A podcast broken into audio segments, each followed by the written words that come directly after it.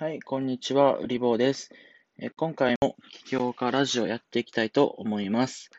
え今回のテーマは、え皆さんおそらく気になっていると思うんですけども、あの学歴社会について、え解説したいと思います。え私はですね、一応あの IT 起業家というか、まあ、あの自分で IT に関する事業を行っているものなんですけども、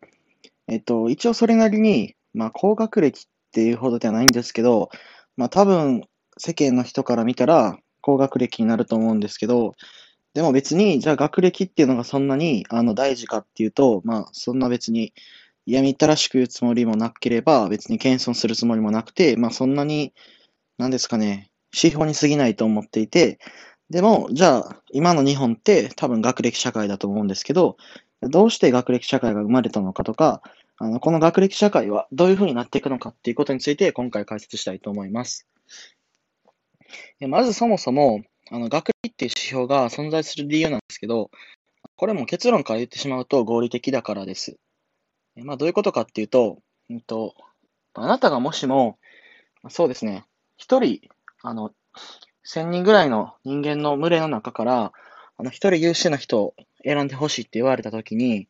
逆に考えてほしいんですけど、何を基準に考えて、あの、人を採用しますかね。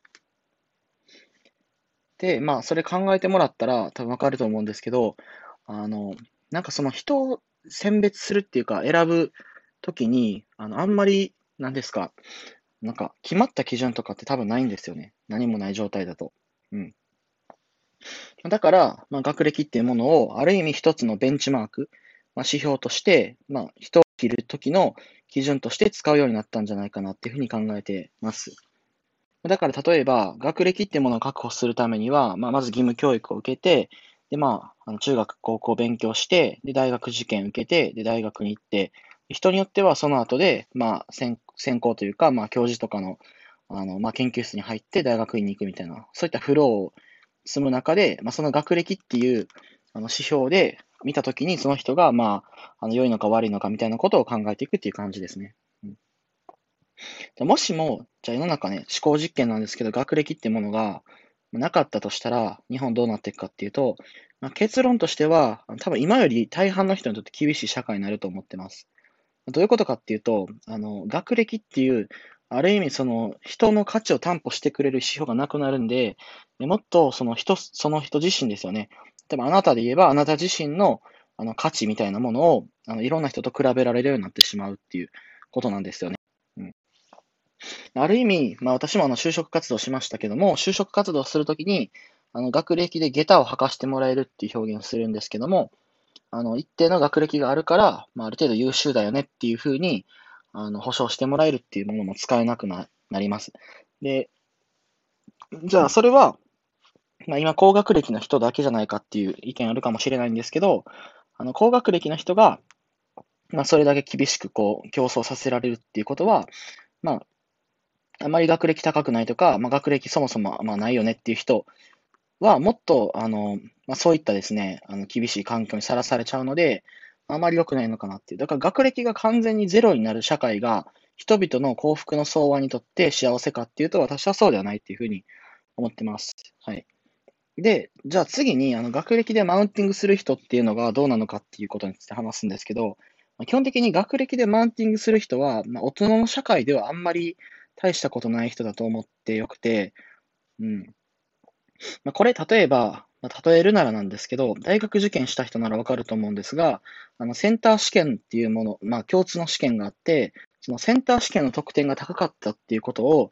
あの、まあ、成人した後に、こ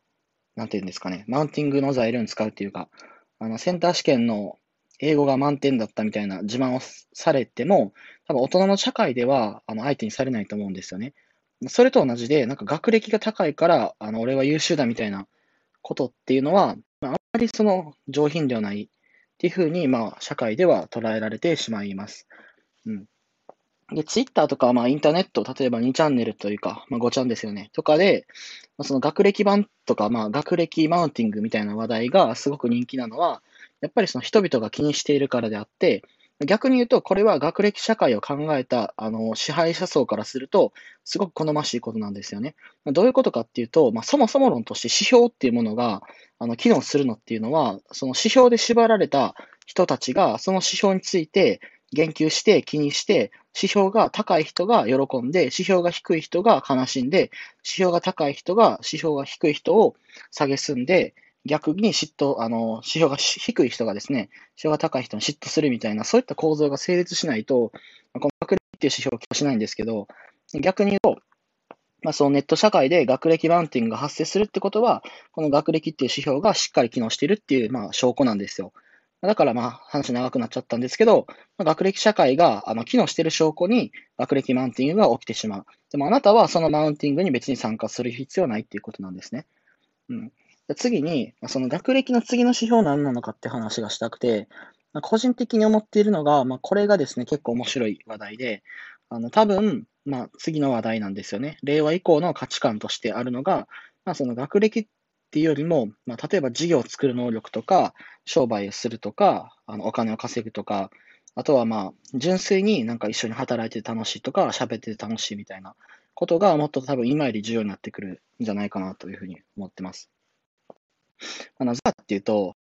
今までその、ある意味学歴で下駄を履かしてもらっていた人たちが、まあ、新卒で大企業とかに入れてたんですけど、やっぱりその、別に学歴がいいからって言って、そのすぐに結果が出せるとかっていうものでもなくて、あのこれある程度スモールビジネスとか事業やってる人だったら分かってくれると思うんですけど、正直その高学歴でものすごくプライドが高くてキャッチアップがあまりできない人よりも、あの学歴あんまりないけど、すごくやる気があって、お金稼ぎが大好きとか、まあ、その商売するのが好きとか、まあ、事業を作るのが好きっていう人の方が、普通にまあキャッチアップが早いっていうか、結果出せるんですよね。これからのまあ実力社会っていうふうになっていくと、学歴よりもやっぱりその実力っていうので、あのまあ、見られていくのかなっていうふうなことですね。でその実力の中にいろんなものが含まれていて、例えばその、